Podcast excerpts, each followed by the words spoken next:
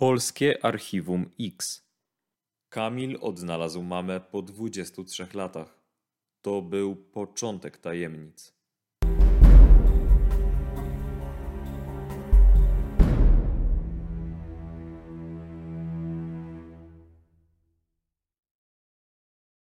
W to, że sprawę można jeszcze wyjaśnić, Kamil już nie wierzy. Nie ma punktów zaczepienia, jest pustka. A przecież najprawdopodobniej gdzieś żyje człowiek, który brutalnie zamordował młodą kobietę. Kiedy Agnieszka, mama Kamila, zaginęła, chłopak był jeszcze dzieckiem. Po 23 latach poszukiwań odkrył, że została zamordowana, a jej ciało przez ponad dwie dekady spoczywało w bezimiennym grobie. Kto zabił? Tego nie wiadomo do dziś. Kamil nie pamięta mamy, nie ma nawet przebłysków. Kiedy kobieta zaginęła, miał cztery lata. Ojca nigdy nie poznał. Wychowali go dziadkowie, którzy żyją do dziś. Kiedy Kamil podrósł, dopytywał babcię o mamę. Dziadek zaginięcie przeżywał po swojemu. Zamknął się w sobie i niewiele mówił. W szkole było ciężko, bo inne dzieci dziwiły się, jak można nie mieć rodziców. Kamilowi mama śniła się tylko raz. Wtedy, kiedy rozpoczął jej poszukiwania. Agnieszka Wójtowicz była najstarsza z trójki rodzeństwa. Urodziła się w czerwcu 1976 roku i wychowała w Złotoryi na Dolnym Śląsku. Po ukończeniu podstawówki kontynuowała naukę w liceum w Legnicy. Jako nastolatka miała wielu znajomych i lubiła prowadzić imprezowy tryb życia. W wieku 17 lat zaszła w ciążę, ale bliskim nigdy nie powiedziała, kto jest ojcem dziecka. Kamil urodził się we wrześniu 1994 roku i wydawało się, że Agnieszka porzuci dotychczasowy tryb życia. Przemiana trwała jednak krótko. Nastolatce godzenie roli matki z życiem towarzyskim szło ciężko. Zdarzało się, że zostawiała chłopca pod opieką swoich rodziców i znikała na kilka dni. Kiedy wracała, płakała i zapewniała, że to był ostatni raz. Gdzie była? Tego nigdy nie mówiła.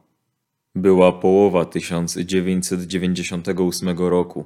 Głowę Sabiny Wójtowicz zajmowały codzienne sprawy, kiedy wracała do domu. Dlatego zatrzymujący się obok niej samochód dostrzegła w ostatniej chwili.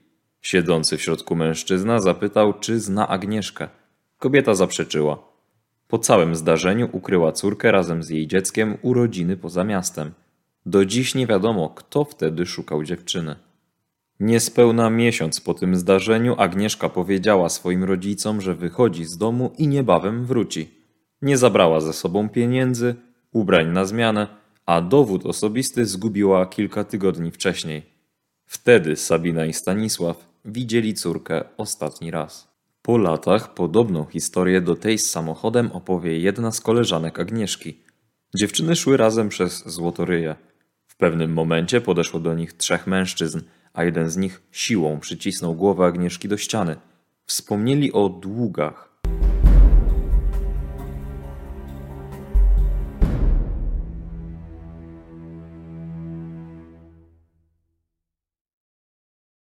Kartka pocztowa była zaadresowana na ulicę Wiosenną w Złotoryi. Listonoszka zdziwiła się, bo odbiorcą była Sabina Wójtowicz, a ta przecież mieszkała w innym miejscu. Dodatkowo na odwrocie widniał podpis Agnieszki i zdanie, że niebawem wróci do domu.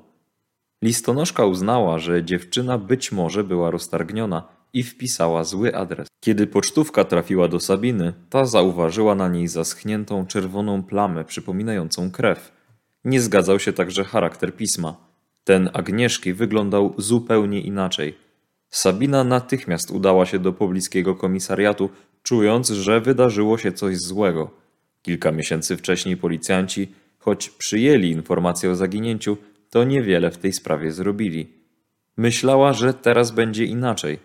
Funkcjonariusze niechętnie przyjęli pocztówkę, ale co się z nią stało, nie wiadomo. W dokumentach nie ma po niej śladu. W maju 1999 roku Grzegorz umówił się na oglądanie domku letniskowego. Wiesław od jakiegoś czasu chciał sprzedać nieruchomość znajdującą się w Międzybrodziu Bielskim, na skraju jeziora. To turystyczna miejscowość w Beskidzie Małym. Od Złotoryi oddalona jest o 340 km. Nie wiadomo, czy Grzegorza coś tknęło, czy być może wszystko chciał dokładnie sprawdzić przed zawarciem transakcji. Mężczyzna podszedł do szamba, podniósł pokrywę i dostrzegł, że na dnie znajdują się ludzkie zwłoki leżące plecami do góry. Wiesław, który chciał sprzedać nieruchomość, opowiedział policjantom, że ostatni raz na działce był w lutym.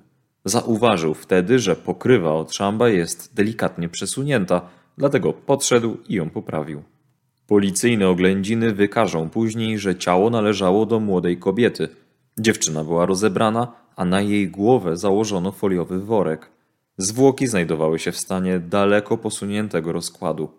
Na miejscu śledczy znaleźli spodnie, sweter, zużytą prezerwatywę, niedopałki papierosów, bilet MZK Kęty, podpaskę, chusteczki higieniczne oraz włókna włosów.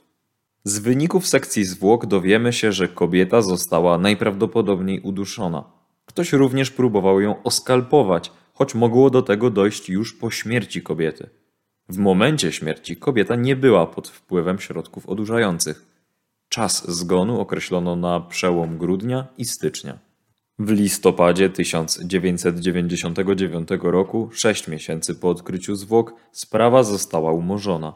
Jakiś czas po zaginięciu kobiety w telewizji nadawany był program Ktokolwiek widział, ktokolwiek wie. Tam pokazano portret zamordowanej kobiety z okolic Żywca.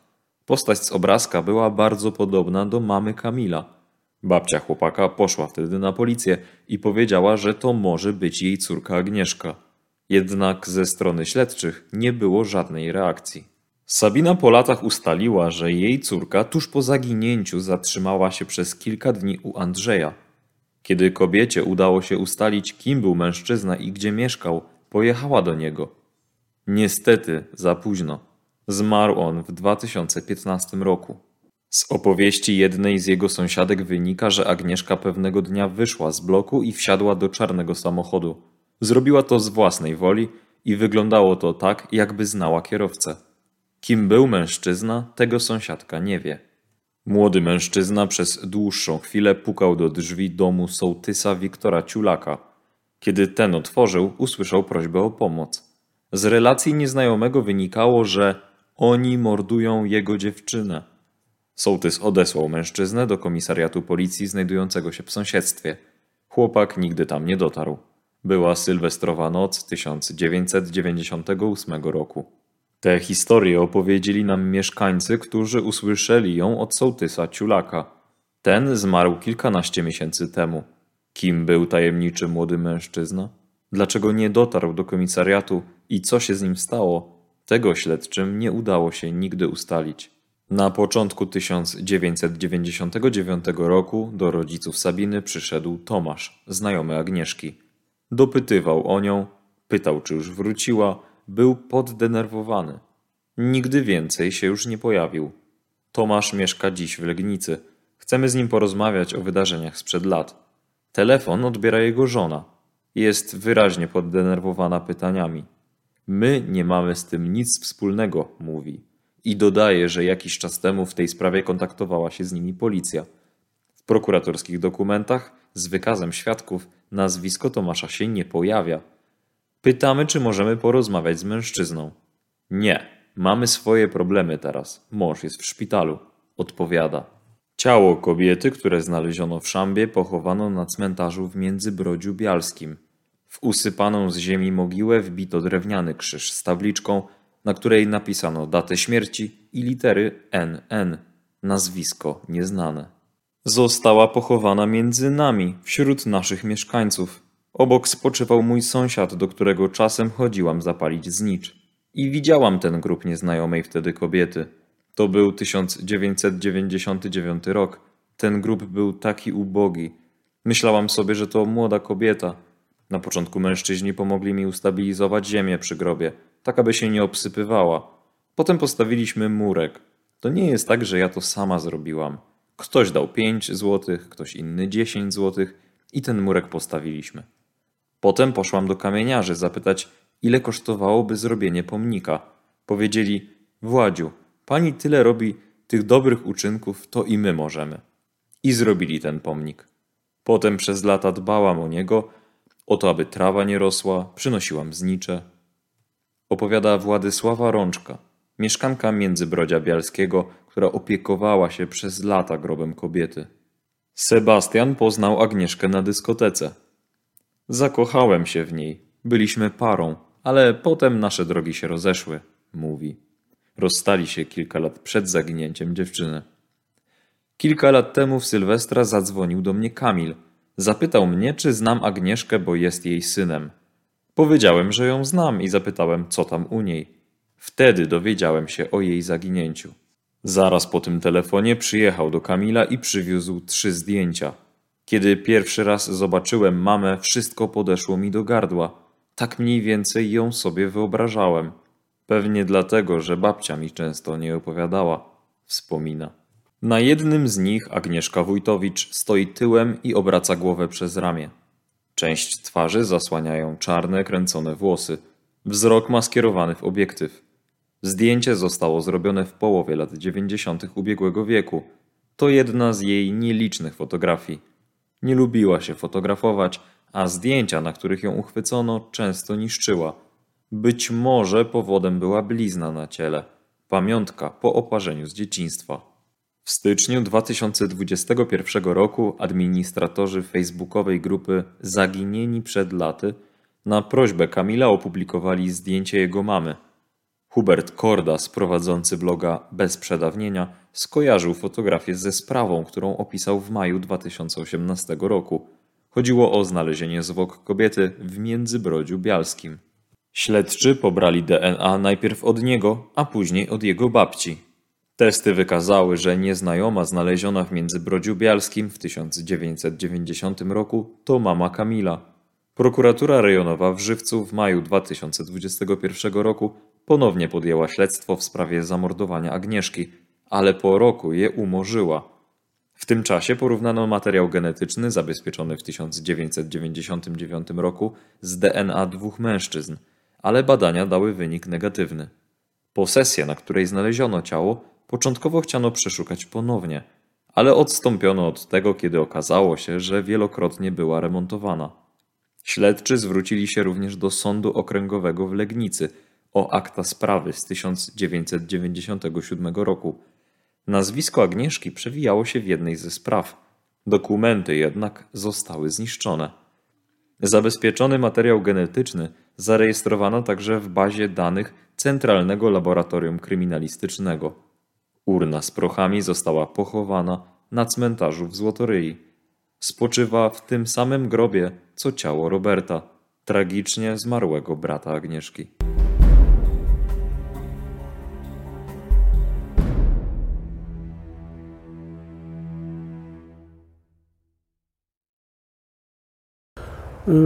Warto wracać do starych spraw. Ta historia, którą teraz chciałbym opowiedzieć Państwu, jest dla mnie no, przykładem właśnie takiego stwierdzenia i w ogóle sprawa, która mnie po prostu zaskoczyła, że takie sprawy były w Polsce, że dopiero po upływie ponad 22 lat udało się ustalić tożsamość.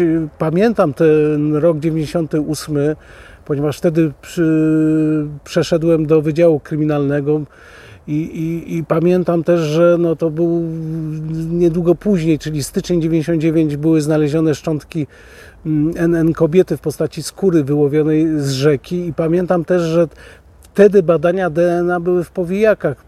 Czekało się na wyniki badań ponad 6 miesięcy i to nie w każdej sprawie można było tutaj te badania przeprowadzić. I myślę, że to skutkowało, że że mm, po prostu te szczątki Agnieszki Wójtowicz no, nie zostały zidentyfikowane. Dodatkowym utrudnieniem było fakt, że no była mieszkanką Złotoryi, a te szczątki zostały znalezione w Międzybrodziu Bielskim, a więc od, w odległości ponad 350 km od miejsca zamieszkania mm, osoby tego co pamiętam też, tam było zawiłości, że nie zostało zgłoszone jej zaginięcie, czyli dodatkowe utrudnienie. Nie chcę tutaj tłumaczyć policji, bo powinny, powinno się ustalać właśnie NN zwłoki z różnych województw. Natomiast na pewno to jest to zadanie utrudnione. Nie było wtedy też w 98 czy też w 99, kiedy zostały te zwłoki przypadkowo ujawnione przez człowieka, który chciał zakupić altanę i, i zajrzał tam wtedy do Szamba. Nie było wtedy też bazy danych. Z tego co pamiętam, ta baza danych się pojawiła gdzieś około roku 2015. To, to był już wtedy przymus, że wszystkie osoby y, zaginione powinno się od ich y, rodzin pobierać materiał DNA i właśnie umieszczać w bazie danych, ale tak jak mówię, no, historia się wydarzyła mm, tak naprawdę nie ma kon konkretnej daty, kiedy pani Agnieszka Wójtowicz zaginęła. Wiemy, że to był gdzieś mniej więcej druga połowa 98 roku. E, jest to też bardzo tajemnicze zaginięcie, bo, bo z tego co udało się, udało się ustalić, ona początkowo tylko oddaliła się od miejsca zamieszkania, od swojego e, wtedy dwuletniego synka, który pozostawał pod opieką dziadków, przebywała gdzieś w Złotoryi u znajomych z dużym prawdopodobieństwem należy przyjąć, że ona sama po prostu się przemieściła z kimś, prawdopodobnie z, no, ze Złotoryi tam do tego Międzybrodzia. Być może było to wyjazd właśnie sylwestrowy. E, w tej sprawie oczywiście można, tutaj dużo pojawiają się informacje, że tam była jakaś w tym Międzybrodziu Bielskim w jednych z altan był po prostu jakby taki dom publiczny i, i, i, i, że tutaj część tych altan miało przejąć jakaś, jacyś przedstawiciele mafii, gangsterzy po prostu wtedy tak nazywani, to może tylko zakłócać w sumie obraz, bo dla mnie zawsze szukam jakiegoś klucza w sprawie i czy to zrobiła osoba, która, która znała panią Agnieszkę, a tu by sugerowało jednak e, to no, zwłoki były jednak schowane w szambie, prawda? Czyli wskazówka jakaś jest, że to osoby, osoba, która się obawiała właśnie, że policja po ujawnieniu y, zwłok może namierzyć, no może namierzyć, zdobyć informację, że, że, mm, że ofiara znała się y, ze sprawcą. Y, I, ale dla mnie kluczem w tej sprawie jest właśnie ten tajemniczy list, który odebrała matka mm, pani Agnieszki, pani Sabina. Ten list miał krwawe plamy, był podpisany imieniem Agnieszka, ale matka wykluczyła, żeby ona to pisała. Dotarł na inny adres i to dzięki tylko że te faktowi, że no, w małych miejscowościach listonosze znają osoby z imienia, nazwiska, ten list dotarł do matki i, i, i uważam, że jeżeli takie, taka się pojawia informacja, to po prostu wszystko wskazuje, że jest ten list elementem rozsiewania iluzji, a więc e, procesu, o którym już często rozmawia, mówiliśmy z Mariuszem na łamach naszego kanału, a więc było to wskazanie, kolejne wskazanie, to ukrycie w szambie, że e, no, pani Agnieszka Wójtowicz została pozbawiona życia przez osobę, którą znała. Z dużym prawdopodobieństwem to zaginięcie i później znalezienie tych zwłok należy łączyć z tym tajemniczym mężczyzną młodym, który, prawda, zdenerwowany dotarł, jeżeli dobrze pamiętam, do wójta Międzybrodzia Bielskiego, czy córki wójta i mówił, że coś stanie się dziewczynie, że zostanie zamordowana. E, on dostał radę, żeby się udać na policję, tam się nie udał po prostu. I wydaje mi się, że tu jest ten klucz który powinien ktoś, jeżeli by sięgnął jeszcze raz do tych akt sprawy, od nitki do kłębka po prostu odnaleźć. Tu trzeba się śpieszyć, bo mamy y, okres przedawnienia już praktycznie się zbliża i, i, i nie ma czasu już po prostu na, na jakieś takie duże analizy i, i wracanie do wszystkich okoliczności sprawy. Trzeba mieć pomysł na tą sprawę, jak rozwiązać. Natomiast no, tak jak zacząłem, warto wracać do tych starych spraw. Ta sprawa jest przykładem, że y, gdy policja nie domaga, no trzeba sprawy nagłaśniać i prosić o pomoc ludzi postronnych. Tutaj niewątpliwie pomogły media społecznościowe i w ten sposób no, pan Kamil się dowiedział, gdzie spoczywa jego matka, mógł przenieść y, szczątki matki y, do swojej miejscowości i, i, i jest tutaj pozytyw, natomiast no, dalej zostaje kwestia nierozstrzygnięta, kto jest sprawcą zabójstwa pani Agnieszki Wójtowicz.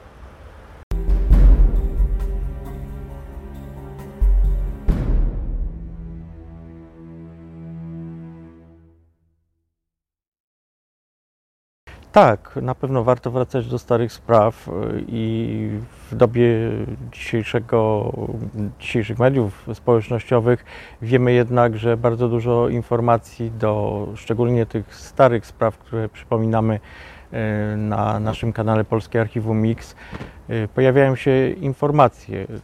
To nagłaśnianie tych spraw powoduje to, że one są niezapominane, że, że istnieją w tej przestrzeni a media społecznościowe to jest jednak wielka siła, która powoduje to, że pojawiają się nowe informacje, nowi świadkowie.